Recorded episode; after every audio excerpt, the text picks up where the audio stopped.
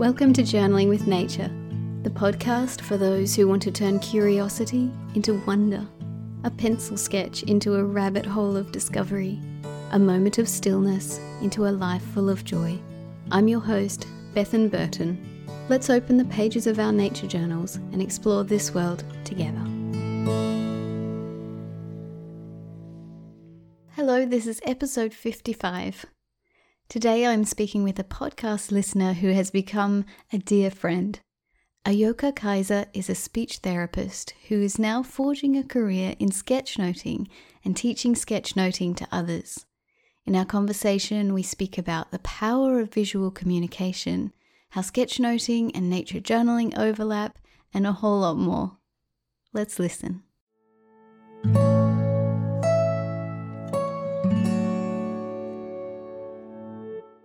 I am so excited to talk to you on the podcast. Ayoka, thank you so much for being here.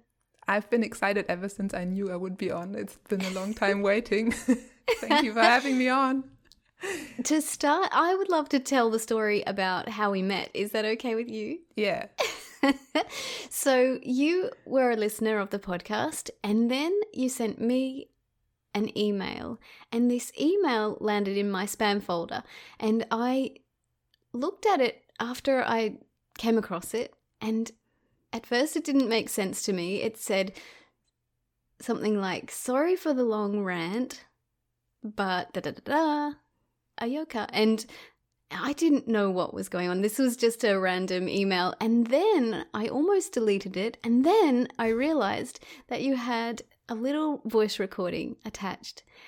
And I'm so glad that this didn't go in the bin because I opened the voice recording and it was the sweetest email I have ever received. It was your beautiful voice sending me a message about the podcast and what it means to you. And I was just so full of joy to receive this. And so I sent you a voice message back, and I think it went to your spam folder. Is that is that how it happened? I can't really remember, but we managed to grab the messages to each other. yeah, I think I almost didn't see it. Uh, yeah, yeah. And then and then we just connected, and then we had a conversation, a Zoom conversation, and then a friendship blossomed, and here we are. Yeah, it's it's lovely to I've been doing that for with some some instances uh, for the past few years. If I feel really moved by something, I feel like just writing something is not enough. So sending a little voice message, um, yeah, and it connects in a very different way. And I, I love that we've connected over some uh, over something that I was grateful for and expressing gratitude because that's been a topic in my life lately, as you know. Yes, yes, we will definitely talk about gratitude soon. To start off, I'd love, as you know, I always talk about early nature experiences, and I'd love to talk about nature in your early life.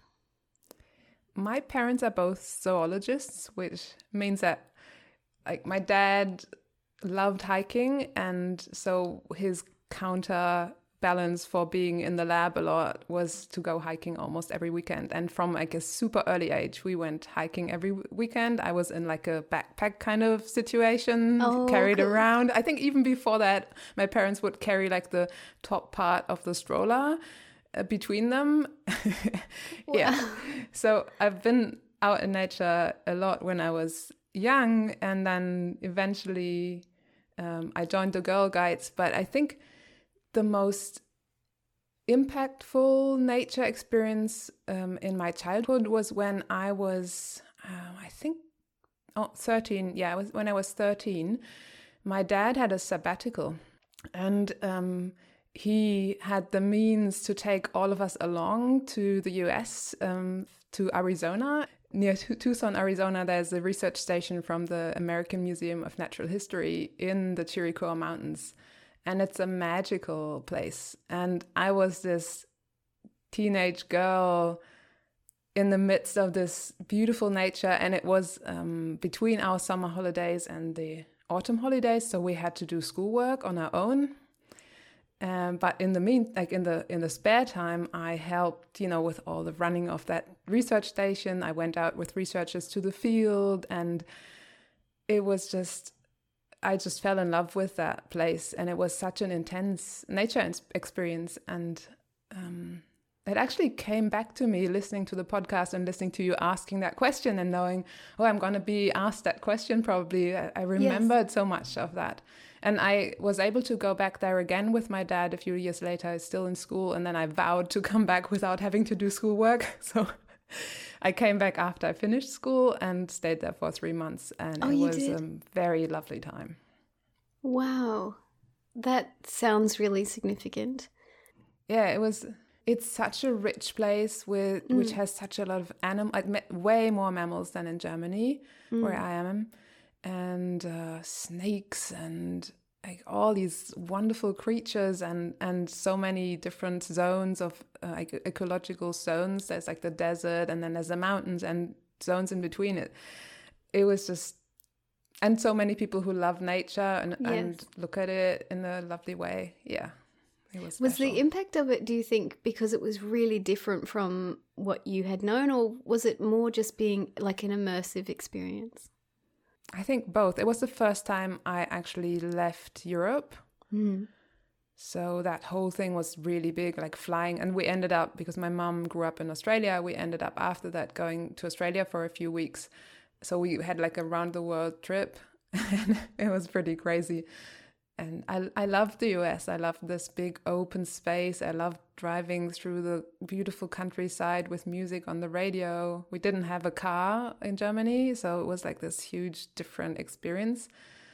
And then I think I think it's it was the magic of the place and that kind of community feeling there yes. because there were scientists from all over the world and then it's a huge bird watching area so there were bird groups coming in and there were lots of hummingbirds there and at night the bats would drink all the hummingbird feeder water and i loved just watching and and it was like being in fairyland with all the miracles and beautiful hiking areas and caves and um, native american paintings and yeah, I found like an arrowhead somewhere and it was just magical. oh, wow. That does sound magical. Did you ever consider following your parents into a science career? No. no. you know why? when I was little, my mom, because uh, she's a native English speaker, my mom helped my dad a lot in the um, in his work, um, and they worked together for a while until she started teaching English.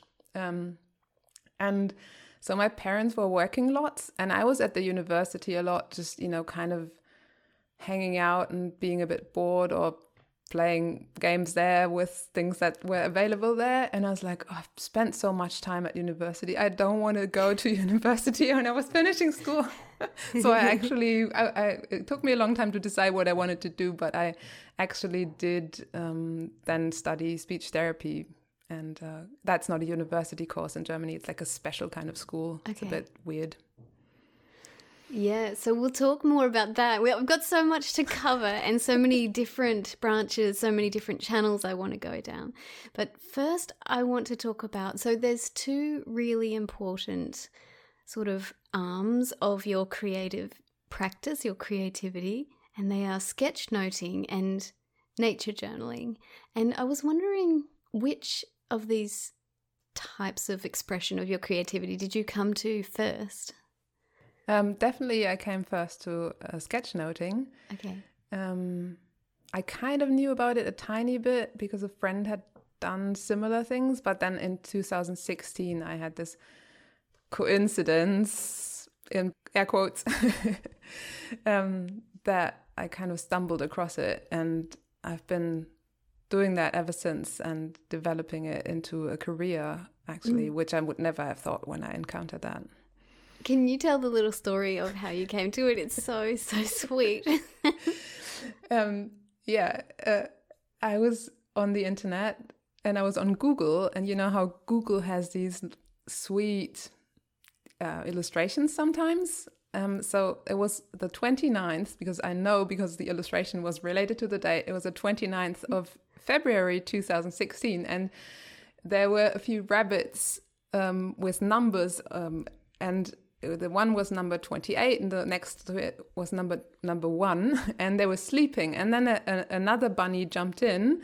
and that was numbered with 29 and kind of squeezed in between the other two because it said is a leap year. So uh, and i clicked on this sweet illustration and for reasons un, unknown to me and to the person I landed, or whose site I landed on, this was linking to a site um, of uh, Diane Bleck, who owns the Doodle Institute, and she's in Chicago, and she offers uh, graphic recording and sketchnoting, but she, her focus is on graphic recording, but actually that's kind of the same thing as sketchnoting in a bigger scale. So I landed on her page and I got a free course. Uh, and that was my intro to like online world and sketchnoting and I kind of joined her Facebook community and it was a lovely, very welcoming space and I took course upon course and I was like, how am I spending so much money on, you know, a hobby? Am I crazy? What's happening?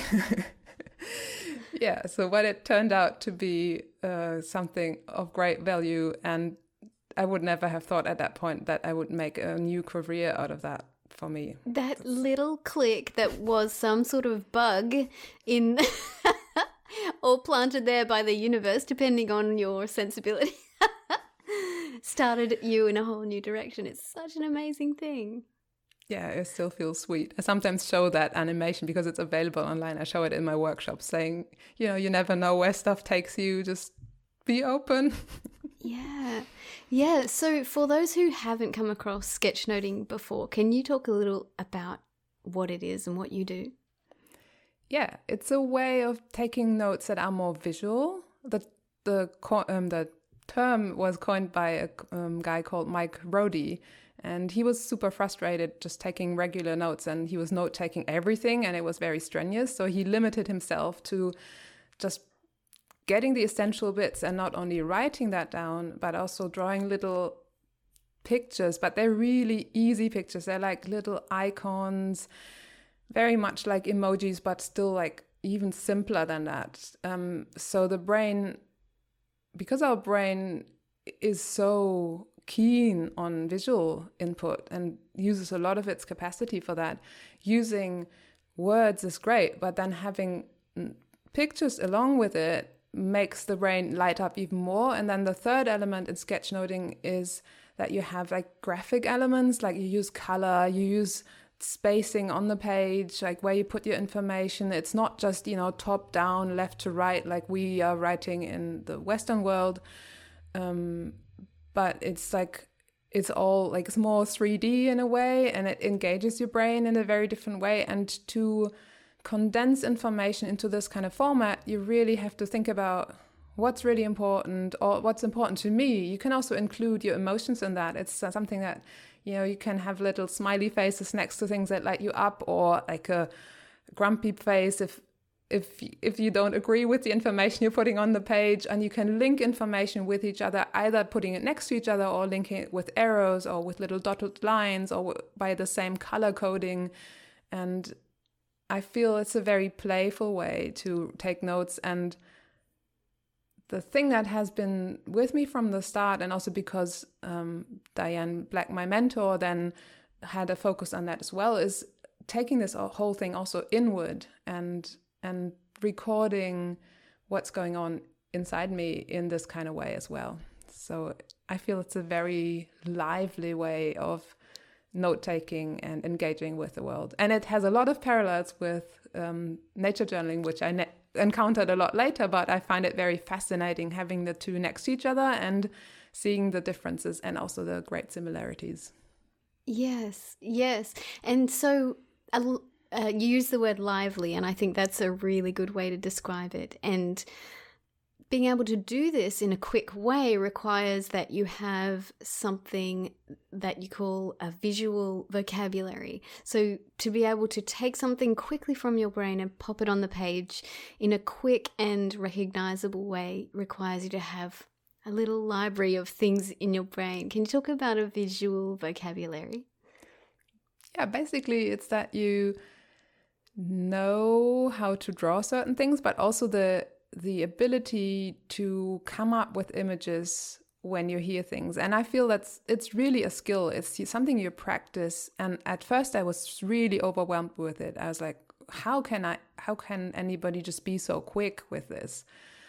And now i still sometimes feel like oh i'm not quick enough because if information comes very quickly like live doing that live is very challenging but also is like super you're coming into this zone of concentration yes so the visual library is for me is both being able to draw what I want to draw in a very simple and quick way. So that's one thing you can practice. And the other way, the other thing in the visual vocabulary is actually linking things like coming up. For example, if you want to talk about something like quality, there is no fixed icon like when yes. you talk about a banana a banana is a banana so yeah, there's like you can yes. you can draw a peeled banana or you can draw a, a closed banana but that's about it what you can do but quality is like it can be very individual what you associate it with it with with and like for example a gem could be something that you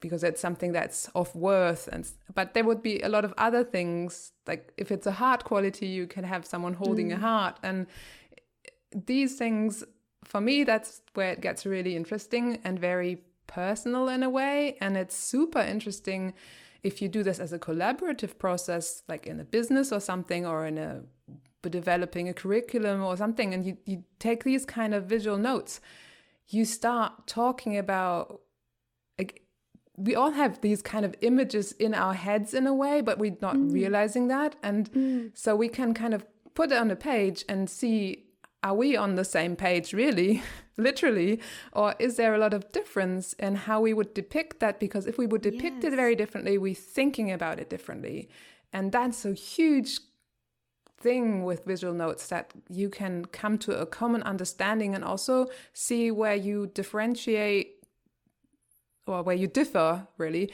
where you differ in in in your opinions and and your thinking and maybe solve that or just have it be yeah. side by side and everybody's heard and everybody is seen because it's on the page i feel that's such a great powerful thing that's ama- that's an amazing insight that yeah we do have these symbols in our minds and of course they're going our our symbols are going to be different because they've been gathered through different life experiences. Yeah, That's so I interesting.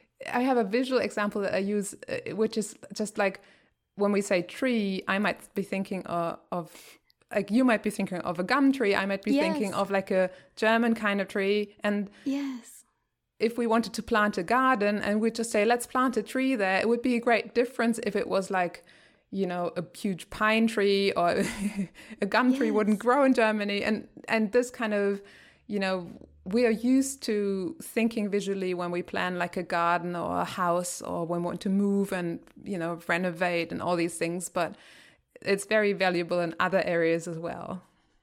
That's so cool. Uh, so i was looking at your posts on instagram and a whole lot of them are just reams and reams and collections of arrows and banners and borders and different types of speech bubbles. And I'm I, was loving that you can fill a whole page with arrows of different types. And I, I was thinking about that and I wonder if you have them if you have collections of them that you flip through or do you are they more like held in your mind now when you're when you're creating a piece um, when I created these things on Instagram, that's quite a few years ago. Mm-hmm. So that was quite at the beginning of my sketchnote journey, and I mm-hmm. joined mm-hmm. a challenge by someone on the internet um, where we drew something every week. There was a topic, and I tried to come up with as many as I could. And I feel that as I've emerged and grown, I feel like I'm I'm becoming simpler in a way, which is mm-hmm. interesting mm-hmm. because I'm coming more to the core of it. And it's like I tried bullet journaling for a while and I gave mm-hmm. it up because I you can get so lost in making it look pretty. Yes. The same thing can happen with nature. Happened to me actually a bit in nature journaling as well. Yes um, and and putting a huge effort into it. But at the end of the day, an error is an error is an error, yes. and a, and a speech bubble is a speech bubble, And sure, it's great to practice these things and, and have like this playful element, but I feel and it's great because if you do that it's kind of in the back of your head anyway and if you need a decorative arrow you can come up with one yes um, but it's it's lovely to also have it like the simple the simplicity is also very endearing to me now yes i like that and I was interested in hand lettering. I've always been fascinated with hand lettering, and I was wondering if that was part of your training as as a sketchnoter. Did they teach you hand lettering, or is that something you've just picked up along the way? Um, the mixed. So text is an element of a sketchnote, and when you're thinking about text, you're also thinking about how can you make a headline different or a title different from like minor content? And so you have like these hierarchies and you learn about these things and you we did learn about different lettering styles. And i always had a, an interest. I loved we i don't know what, what you call them. We we had uh, in school in art class very way back when i was in sixth grade or something we would do um, drawing and, and and writing with a um, a, a nib Mm-hmm. So with just ink and a nib, and I loved it. I loved yeah. the whole, and I also loved the Celtic kind of patterns oh, yes, and stuff. I, I drew too. that when I was a teenager. I made my own lettering, like my own letter paper, and yeah. So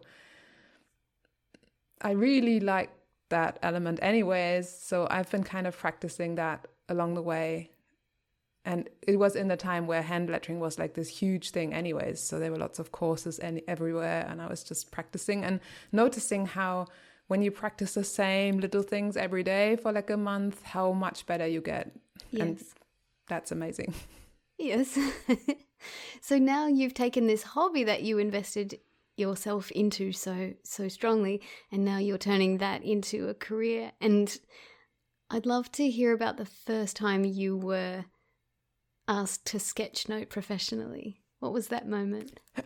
that was a big moment. um, so to just go that I, what happened was oh no I actually remember the first time wasn't the one I was thinking of right now.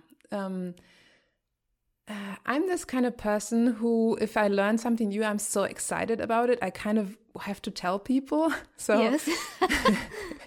um, so I was working in speech therapy full time, but I'd always taught at university with uh, teaching teachers, stu- students who are becoming teachers, um, voice lessons.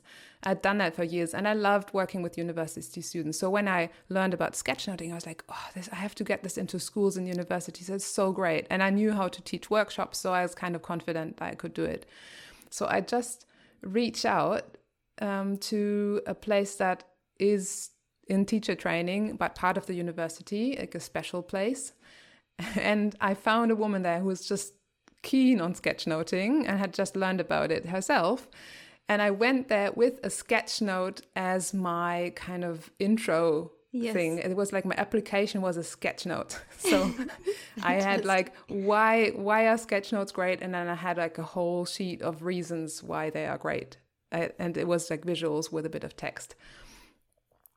and and it was so funny to me that this was my application and then I got the job and I taught a few workshops there and I taught in other parts of the university as well. So that was my intro and I still today I still use that. I've kind of cut it apart digitally and I use it as a PowerPoint presentation in my workshops and kind of say, look, this is like an application can look this way. That's yeah. amazing. That's amazing. Do you want to tell the story that you were thinking of? The second story? The second story was that I had kind of I had started that, but I hadn't really made a business out of it yet. Mm-hmm. So it was kind of doing it on the side and not quite knowing when when to go official. and then through a private contact, I got a gig uh, at a huge pharmaceutical company here for like a day training. And my um, mentor, like Diane, Bleck, she coached me and and uh, helped me come up with a price, and it was just kind of crazy, yeah. And so I did a whole day of more like graphic facilitation, like mm-hmm. teaching them how to draw, but also talking about how they could make their topic more like how how to think in a whole new way, a more creative way about what they were struggling with, which was a teaching topic. So we had this amazing day, and at the end, I was totally, totally tired and totally happy. Yes. and for imagine. that, I need to make my business official in like a couple weeks. I was like, oh, okay, oh, yeah. I have this huge workshop. I need to be official because you can't work with a big company without being able to write an, an official invoice. And so that was like this, you know, jump into the deep end of the Quick. pool. and it went well, so that was good. that is so cool. And you've even used you've even combined speech therapy with sketchnoting and I'd love to hear how you do that and who you do that with and what the outcome was. That was a huge turning point for me actually. Mm. That was when I was still thinking, why am I doing this? I don't want to be a graphic recorder. Like, why am I taking all this training and paying a mon- uh, paying money for this? Like, I've, yeah, and then I started using it with my patients, and especially with I had two patients after a stroke, and I'd worked with them for quite a while, so I knew how they because speech therapists work with images a lot, but it's usually it's either drawn images or, or photographs and they are you know on a card and you show them to the patient and you make exercises with them. But i found that when i draw in front of a person who has had a stroke for example and that person recognizes what i'm drawing or maybe even recognizes it at the point where i'm writing the word and then i put color there was so such a lot of activity that had gone on in the brain and i could feel that i i i'm mm. not i don't have a brain scan i can't say that that's really true but i could feel a difference in how focused my patient was and also in how the emotional activation was a lot bigger and how with how much more eagerness and also often with a lot more ease the words then came out it was this whole intensifying mm. of something um, and we made a, a lovely connection with it so it was also a way for me because that patient that i'm thinking of now she she can't talk really um, like she can say a few words but not when she wants to Hmm. So it was a way of me trying to explain things to her when something was happening, like something had happened with her brother. I explained it with a visual. And because it comes like one after the after, other after the other, like people with brain difficulties. Um, also, I also found that later in a, I worked in a school with handicapped kids, and the it's slowing down because words are really fast usually Yes. And they're not, you can't touch them. So slowing it down and step by step building something on the page whilst talking about it makes it so much more tangible. And for my patient, the stroke patient, it gave her a lot of things that, that made life easier for her. And yeah, that was very lovely.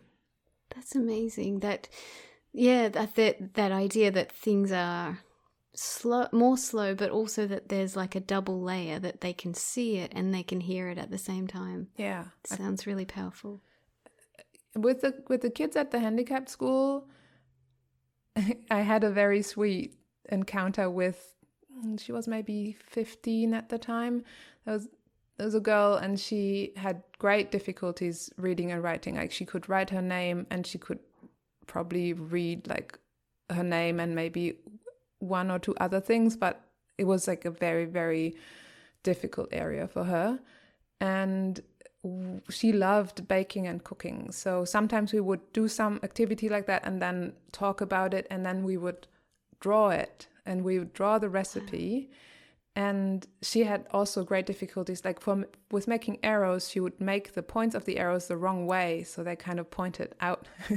Okay yeah. Um, because that was also very difficult. So her difficulty in writing was not only language but also getting her hand to do what it needed to do. But she got so much more confident um, in making marks on the page that eventually we created these things together and then she would say to me this is something I can read. So oh, yes. It was like, ah, that's the I can read this because it was a visual thing. So Yes. she would have actually she would have needed help with measurements, but other than that, she would because she was very competent in other areas, she would have been totally fine recreating that recipe in her own kitchen with some help. yes. And I loved that. It's so empowering and yeah. yeah. I'm thinking about the power of words and pictures together.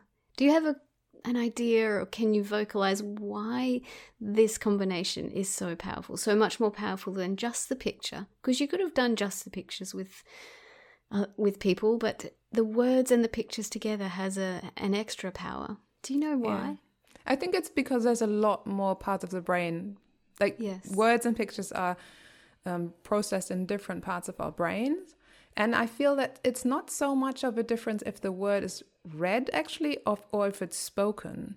Because in my work as a speech therapist, I also drew with kids who just were before school age, so they couldn't Yes. read. But for them, it has a significant significance sometimes if you write it down and they know what you're writing, so they feel like validated. But also, um, I feel the spoken word is almost equal for people who cannot process language which is written due to you know a brain injury or just a handicap of some sort, or also because they're from a different country and they don't speak the language and they or they can't read and write because they didn't learn that in their culture.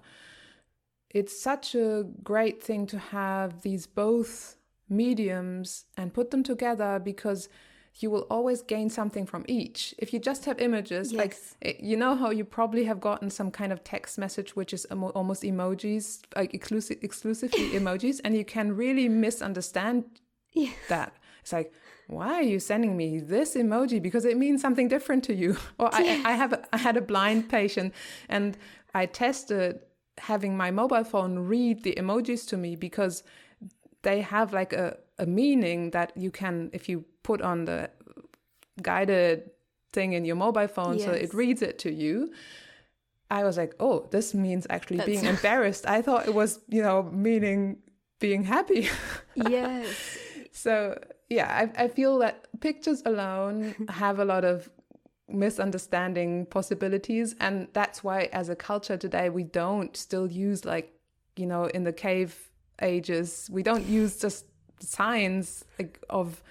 It would be so complex. How could we describe what we are doing today, even what we are doing here now, in just oh, images? oh, It would be so difficult. And oftentimes, when people come to my workshops, they think they have to ditch language and text. Okay. But I feel that this is just one way, and it because it's rooted in our ancestry, because we learned that that was our first way of writing as a human race. It kind of connects to a very deep part of ourselves, but then the language we've evolved now, which is based on sounds, and links to concepts is a whole different thing. And having everything active in your brain is this huge richness of symbols and meanings. And it has so many layers. It's like a cake with lots and lots of layers. and you can have like a, a cake with two layers and it's nice. But if you have more layers, you have more taste. And Yeah. I feel it's kind of that way.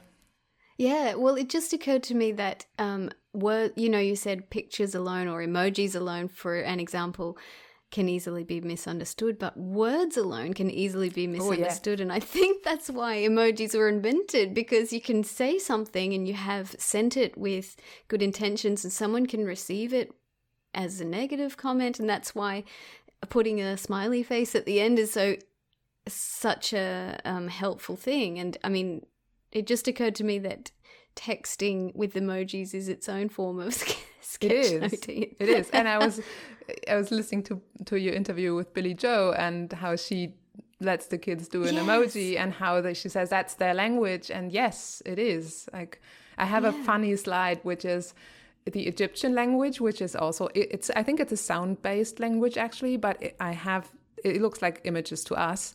So I have that that's that on the top, and then on the on the bottom it's emojis, and it says uh, forty thousand uh, four thousand years later we have come back to the same language. and I really love that. Uh, but Yes. yeah, uh, yeah, there's a lot of misunderstanding in writing, and um, when we were just doing test text messages before we had emojis and Yeah. smartphones, I have had some weird Yes, situations. me too. yeah. Well, so there's another um, express a way of expressing yourself that uses words, pictures, and also numbers, and that's nature journaling. And I'd love to hear about how you came to nature journaling. I came to nature journaling through Skillshare classes from Julia Bausenhardt, who actually lives like 90 kilometers from where I live, which I found Really? out afterwards, which is really funny. we've never met in person, but we've been in touch. And uh, yeah, so I took some of her classes in 2019 in the fall, and I loved it, but and it didn't really stick. Um, sometimes you have to have the right time, or I don't know. Oh, it's just so I I did some nature journaling then, but I I was very much focused on images then, and I love watercolor and I loved learning, and I I did some beautiful sketches and stuff.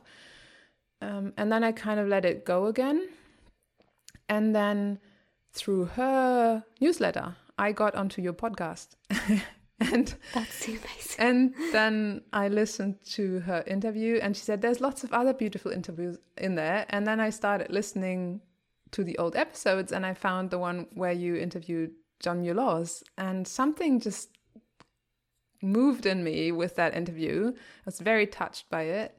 And then I found out that due to the pandemic, he had a lot of stuff online, and I started joining um, some of his sessions. And that just kind of that plus at the time I'd already quit my job in speech therapy and I was working on a trans- transition to doing this kind of visual work as my full-time job that kind of was very it was a good ground for for, for the seeds to to pop in and and and um, germinate and through the winter and then into spring I was just soaking it all up and I got his book for Christmas um, and then my dad who's actually um, a huge bird lover um, he gave me um, the binoculars the close focus binoculars as a present so yeah I've been on that journey since then really and then I kind of got lost in the pretty picture thing Yeah. because I love. So what also happened was that um, in August 2020, I started a course with three British illustrators, um, and they they are a lot about live drawing. I had never drawn live drawing, done live drawing before, so I started drawing a little thing every day um, since August. Or I started in August 2020, and that kind of fed into the nature journaling journey. Um, and then I started drawing something from nature. Um, and I was very focused on the images and drawing from life and learning a lot. And as I loved what I was doing, but it was taking a lot of time. It's, it's hmm. hugely, con- it's, I feel it's a huge different way of concentration. And I found it strenuous at first. I still do sometimes. And then I hmm. found myself not doing it a lot. Like, Not as much as I kind of would li- would have liked to. And then Nature Journaling Week came along, International Nature Journaling Week, and I loved Melinda's workshop on the mindset. And so I stopped using the journal I'd used before. I took a cheap journal that I had. I took a ballpoint pen and I was like, I'll just not make this so precious. And since then, I've been nature journaling more, but I kind of stopped again because I had so much going on, as you know. But eh, Yes. I'm gonna I'm gonna start again. But I love this. Taking the pressure out of it helped me a lot. Yes, I was going to ask you a question about materials for, that you use for sketchnoting and that you use for nature journaling, and I think you've answered it a little bit. And I've heard you speak about this with regards to um, sketchnoting that you don't want to choose the highest quality materials because it brings you anxiety, and so choosing something that's more simple helps free you of that. It helps me a lot. And I do, um, for my nature journaling, I use watercolor because I love watercolor. But for my sketch notes, um, if I if I do sketch notes, like I do them digitally or I do them by hand, and I used to only use markers because it's so much quicker. You don't have like you have a few colors, and I have these markers that have double like they have two colors on each end is a different color. Oh, yeah. So you have them all at hand and so that's great for sketchnoting if it has to go fast. I sometimes use watercolors there as well, but yeah, I for me it helps me if I'm not too precious about it. Um, but I do love good materials, and I love and I love what I created on good paper as well. So yeah. it's hard. It is a trap that um, wanting and needing to produce something perfect. Mm. it's hard to get away from. Yeah, it kind of catches you again and again, and you kind of yes. have to. It gets easier to get out of it, but if you have a tendency to land there, it will just be with you for quite some years, I think. Yes. So tell me, what does nature look like when you step outside? I live in a smallish university town and I live right on the outskirts. So there is, um, a, a, I'm three minutes by foot from the forest. So that's where I replenish, which is really, really lovely. Um, it's kind of like a, an urban forest, but it's very lovely and yeah, that's my I call it my little forest. and then on the other yeah. side of the street there's like my big forest, which is a bit more yeah, there's a lot of you know, it's a they they log trees there and it's there's hunting there. So it is used in like a it's quite heavily used, but it's still mm-hmm. a bit more wild than on this side of the road. and other than that, yeah, it's just a middle of Germany landscape with meadows and fields and mm. hills and trees. So I like I love going hiking here. It's a beautiful area. I'd love to know about you you touched on it and we were talking about other things, but you mentioned about how nature journaling and sketchnoting overlap.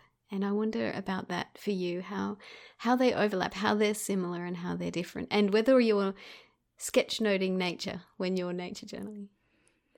Um, yes, I do in some cases. Um, I feel the main difference for me is in how the images are produced. Because in sketchnoting, you're using quick symbols, and I do that alongside my drawings.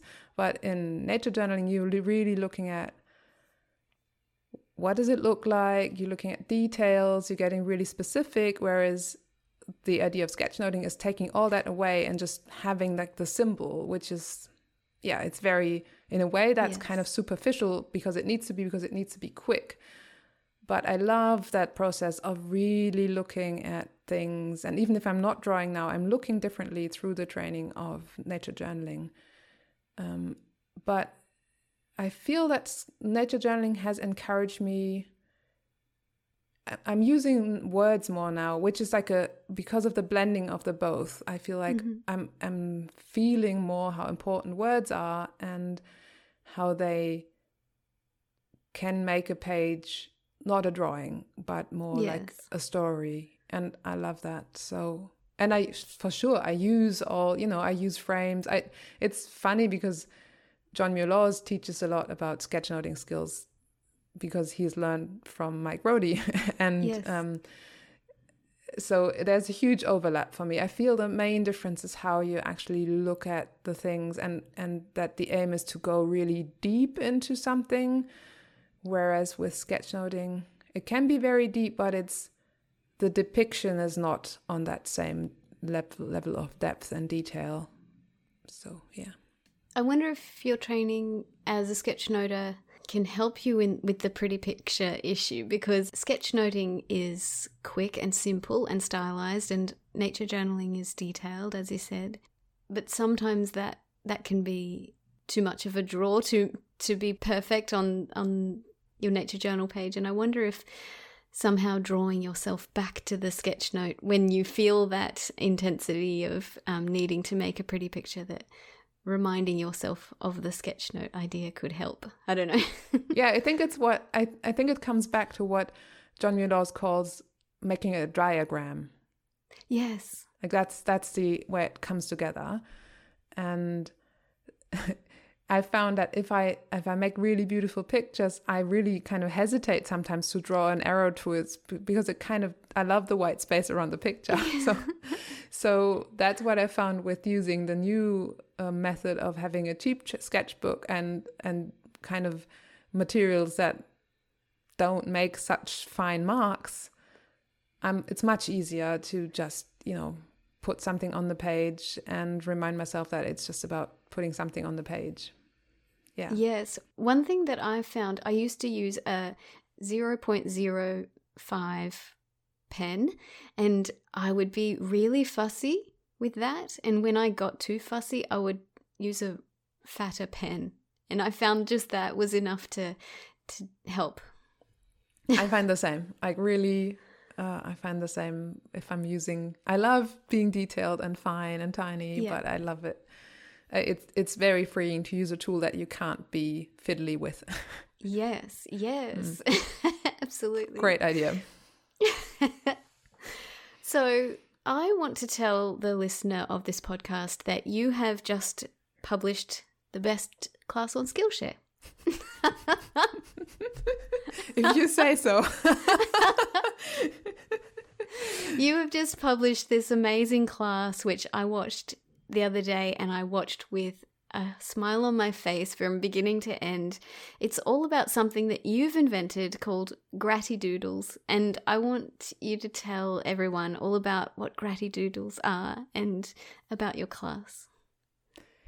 Gratidoodles uh, are gratitude gratitude doodles which is my way of bringing gratitude practice or gratitude journaling together with sketchnoting and i developed that um, at the beginning of this year in actually a time where I wasn't, it was a personally quite of a hard time. And I had tried doing, I had tried to keep like a gratitude log or a gratitude journal before, but I found that it felt like homework in some ways mm. or very, I often stayed in my head with that. And after a while, I just didn't keep it up. It felt like a task or something. And when I got the idea of doing that in a visual way, something just clicked. And what I do is at the end of my day, I sit down and I think back to my day and I pick something. Sometimes it's more than one thing and sometimes just one thing. And it can be super tiny, like, you know,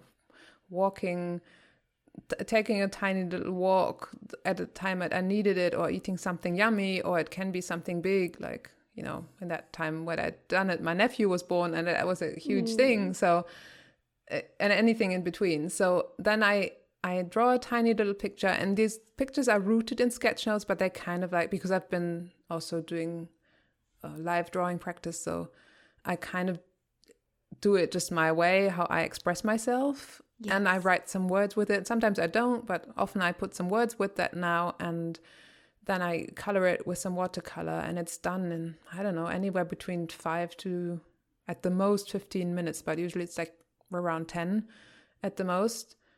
And I now have this collection of months and months of these tiny little drawings that are so, it's like a string of positive moments. And even, yes. not all my days were funny. so, and happy. And even on the darkest days, there was something to be grateful for. And I feel that there's such a lot of power to to gain from seeing the world through that lens and I now understand more why it's great to keep a gratitude journal. I just needed to find my own way. And so I've made that into a Skillshare class now, which has been the, a crazy process and very exciting. so I had a little glimpse of you uh, just from our correspondence as you did this, as you created this class, and to see it come together at the end and to watch it was just such a joy. And the class is so joyful and completely engaging, but also very relaxing at the same time. I just love it so much, and I'm going to link to it in the show notes for this episode if I can. And I think you've done something really powerful because there's two powerful things come together. One is focusing on gratitude. There's research to say that that's an incredible way to increase our happiness in life and expressing ourselves creatively. That that is another way that we can um, bring calm and happiness into life. And so there's two really powerful things there together, and I think that you're onto a winner. I just love it. It makes me, it makes my heart very filled, very much filled with joy. And um, sometimes I send these things because I include other people too. So sometimes I send little, a little picture of something that I've drawn that involves another person and send it to them. And they always it, it, resonates with them so deeply because they've been there and i've kind of captured the feeling and the essence of the moment in my little tiny drawing. And you know what about you know the tools? I actually make those things really small like a thumbnail sketch. They, mm. they're like i don't know a few centimeters usually. Um, and that's because I don't want to be fussy and I don't want this to be a huge task. And for the course, I had some close ups of some of those, and you can see that, you know, I totally don't draw inside the lines. I, I color outside the lines a lot. and it's this kind of very spontaneous, a bit messy style that suits me very well and is a, a good expression of how I'm feeling.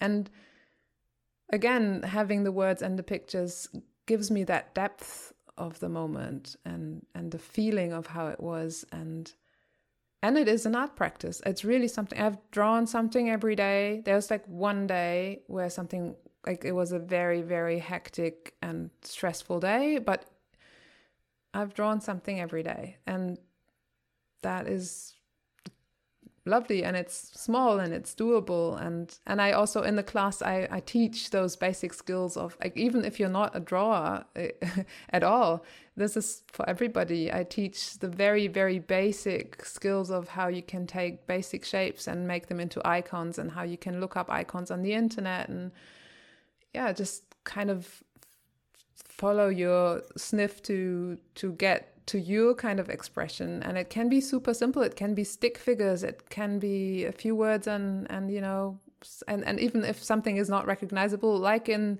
nature journaling draw an arrow say what it is and that's it so it doesn't have it's it's i love the i've always also in in singing i love I love songs that are really simple, like rounds and mantras and uh, these kinds of things that you don't have to think. It's just something that comes out and it's this tiny, sweet expression. Yes, that's a perfect way to say it. And in the class, I've always had this sort of feeling about sketchnoting like, oh, that's something that other people do because it's a bit too hard. I've always felt like oh, I haven't really dabbled in it because it seemed hard. But your class really opens it up. And I, I've never put, I have occasionally, but really rarely put people into my nature journal because I find sketching people really intimidating. And you did such a beautiful job of opening that up in the class and you say this is our basic person here a, a, circle with some sticks coming off.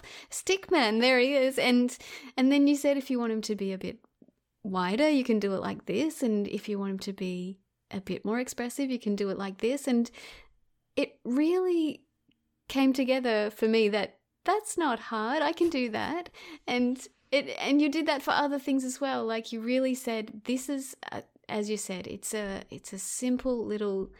I love that you've used the word doodle because that just something in that word frees you up. It's not it's not making art. It's making a doodle, and it's doodling your gratitude. And so that's doable. I it, that was what I came away from the class with. Like, yeah, I can actually do that. That doesn't seem hard at all. That seems like so much fun. I love that. That's a great feedback. And I actually feel that this is there's one lesson that's still to be filmed, because, but I couldn't do it before the deadline ahead, um, which is about gratidoodling together. And I feel that this is also, even if you're not doing it with someone else, but it's a great activity that anybody you can do it with your kids you can show them how to do it um, from a certain age i think from very little and you don't have to include writing so you can do it from a very early age as like a family activity or i think my class is is, is done in a way that um, somebody who's being homeschooled could easily take the class um, i don't know how old they should be but maybe you have a suggestion but it's very it's very accessible and yes. it's not i feel sometimes what my challenge in my job now is that it looks so simple and it is so deep and it's sometimes hard to convey the depth of it because it looks so simple. But if you do it, like my, the workshops I teach now on sketchnoting, I'm actually teaching my colleagues now, which is really fun. I'm teaching speech therapists a lot, and I've I've invented a, um, a workshop format which is one and a half days online, and then we have a three week break or sometimes even a bit longer, and then we see each other for another half day, and in that time, the people try out what they've learned and also they know I'm coming for them again. So I'm not in the mean way, but it's like we'll see each other again. I will ask them, "Have you done it?" and I'm and I'm kind of using that to their advantage, not to like I don't want to be like a teacher that is there with a finger yes. pointing up. Um, that's not my thing, but it's like it helps them. I said they say it helps them to keep going because they yes. know there's second an accountability thing. And then in the second workshop, the people have had some experience of connection with that. Because if you do that like they they have told me that they had an ADHD student sitting with them and all of a sudden that per- that kid was quiet and focused and curious and telling stories that they've never told before and using their words in a different way. And they've had stroke patients already uh, almost like being really surprised and touched by what they could say because they were triggered in a different way. Mm. And yeah, I, I love that depth, but it's not, you don't see it at first glance. You see cute little images, but it, there is a lot of depth to that. And that's the same with my class. I feel you can take it as you, you have, you have an art background and then you, you, you take something from that and, and you can also you know, be a 12 year old wanting to do that and and yes. gain something from the class. And I've tried to make it in that way. So I love the idea of doing it with a child or the family. We always say one thing that we're grateful for at the dinner table oh, and oh, this could take it one step further and and I think that I know from nature journaling that there's something, some sort of magic that happens when you put pen on the paper. Mm. It, it sparks something extra inside you. And I think drawing and writing about gratitude in that way must do something extra. and it must be such a joy to look through page after page of it is. I actually do that. I, I sit yeah. down sometimes and just look at what has happened. And also it's it's a way of remembering important moments yeah. in your life. Um, and I feel there's many different ways that you could do that as a family activity. You could you don't have to do it every day with with your family. You could do it every day for yourself um, and then do it once a week with your family. Yes. Have like a ritual, or have like a gratitude wall where people can, or like your fridge is the gratitude space, oh, yes. stick stuff on there. I love that. And I've heard about people having gratitude jars, um, and you could do gratitudes in the jars and put them in the jars and then pull them out again. I'm for sure I'm going to sit there at the end of the year when I do my like review of the year and look, we'll look at my gratitudes for sure. And you could I, I could see an activity where you do if you do that every day um, as a family you could then at the end of the week go back and have like a reflection. What was the most special thing this week? And then or have it every week and then like do it one every week. And then at the end of the month look at what was special and then just keep that and have like the the highlights of the year at the end of the year to look back on. Yeah i feel it's a very lovely way of also for children who who are still learning to anchor themselves in time it's a lovely yes. way of kind of marking time with something positive. and i love that you do that every night it's such a sweet yeah yeah thing. i think i really believe that helping children focus on gratitude is a practice that is so valuable just that idea that you can like you say even on days that are hard you can put your attention in a better place. Yeah. And that's something that you build, like you said, it's something you you learn to do to to focus where you want to focus. Yeah, and that's uh, important for kids. For me, what what it reminds me of is that it's the same process now when I go out in nature because I've been doing nature journaling. I look so much, even if I don't have my nature journal with me, I look so much closer at things, or I will count yes. seeds or come up with new things, and it's changed my focus. And that's like I've been I've been really blessed in my life and I know that, but I'm now I'm feeling it on a different level. And I knew that something was kind of missing there, but I just didn't find a way that really I could do it without making me feel like I, I have to and it, then the joy is gone and then you can't feel the gratitude. Yes. And so having this practice is so lovely because now I have that and I feel that the appreciation is so much like it grows. And see how we connected over gratitude? Like that's just so yes. I say it out loud much more. Like oftentimes when I've met a friend I will send them a text afterwards saying that was lovely thank you. And I hadn't I didn't do it in the same way before. And I'm wondering where this will take me in a few years. It's just yeah it's been a quite amazing journey that's really powerful. And I'm just thinking even about the act that you did, which is to listen to a podcast and then to reach out to me and say, hey, that was important to me. Thank you. That's huge. And that's an act of gratitude as well. And so maybe expressing our gratitudes with each other or to each other is one huge part of this.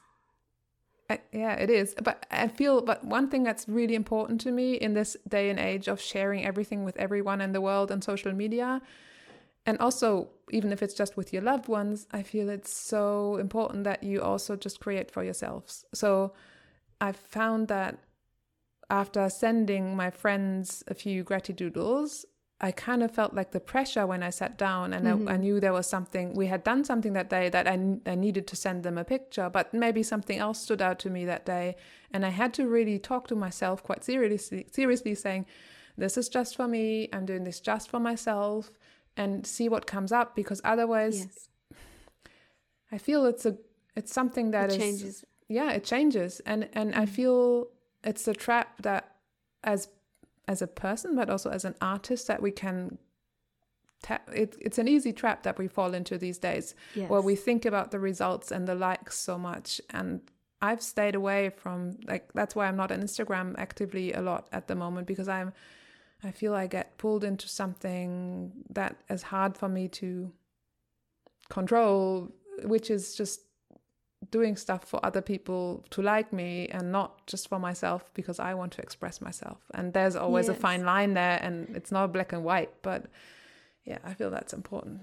Yeah. I guess I was just thinking like if you think or feel something telling someone mm. can be important. Yes, totally. Oh, that was just something that came to my mind because it was really valuable and amazing to to receive that message from you.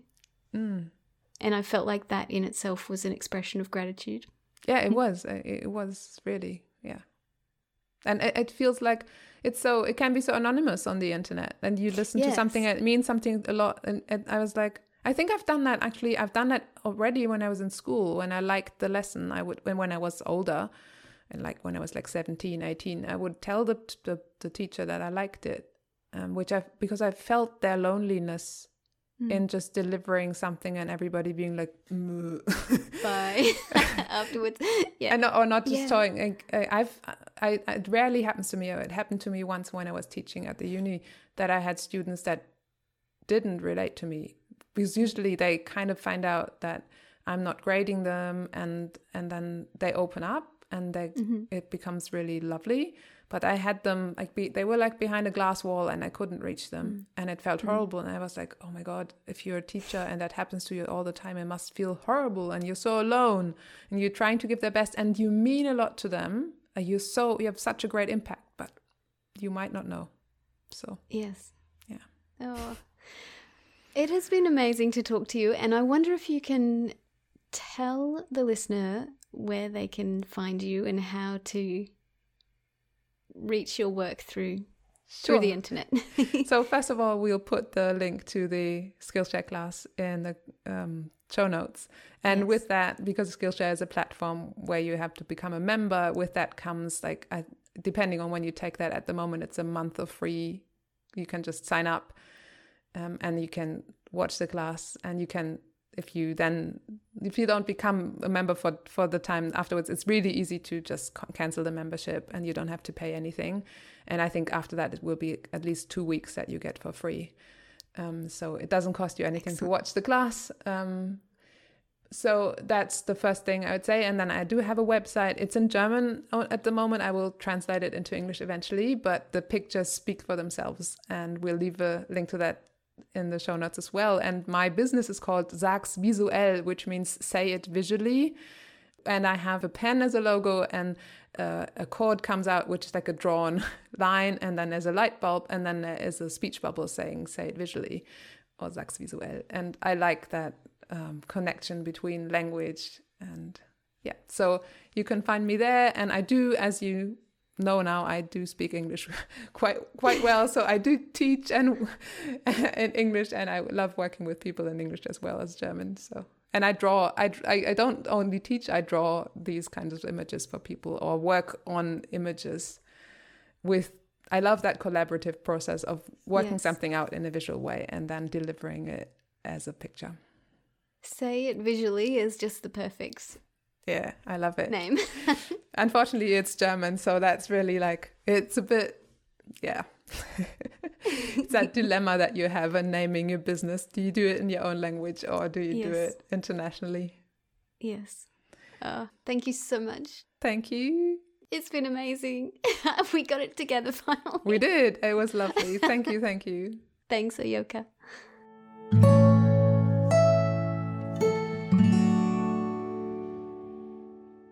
Hope you enjoyed this conversation with Ayoka. I love the idea of the gratidoodle, this simple and powerful way of combining gratitude practice with creativity.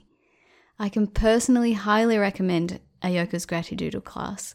She has a warm and gentle teaching style, and the class is uplifting and engaging, and at the same time, very, very relaxing.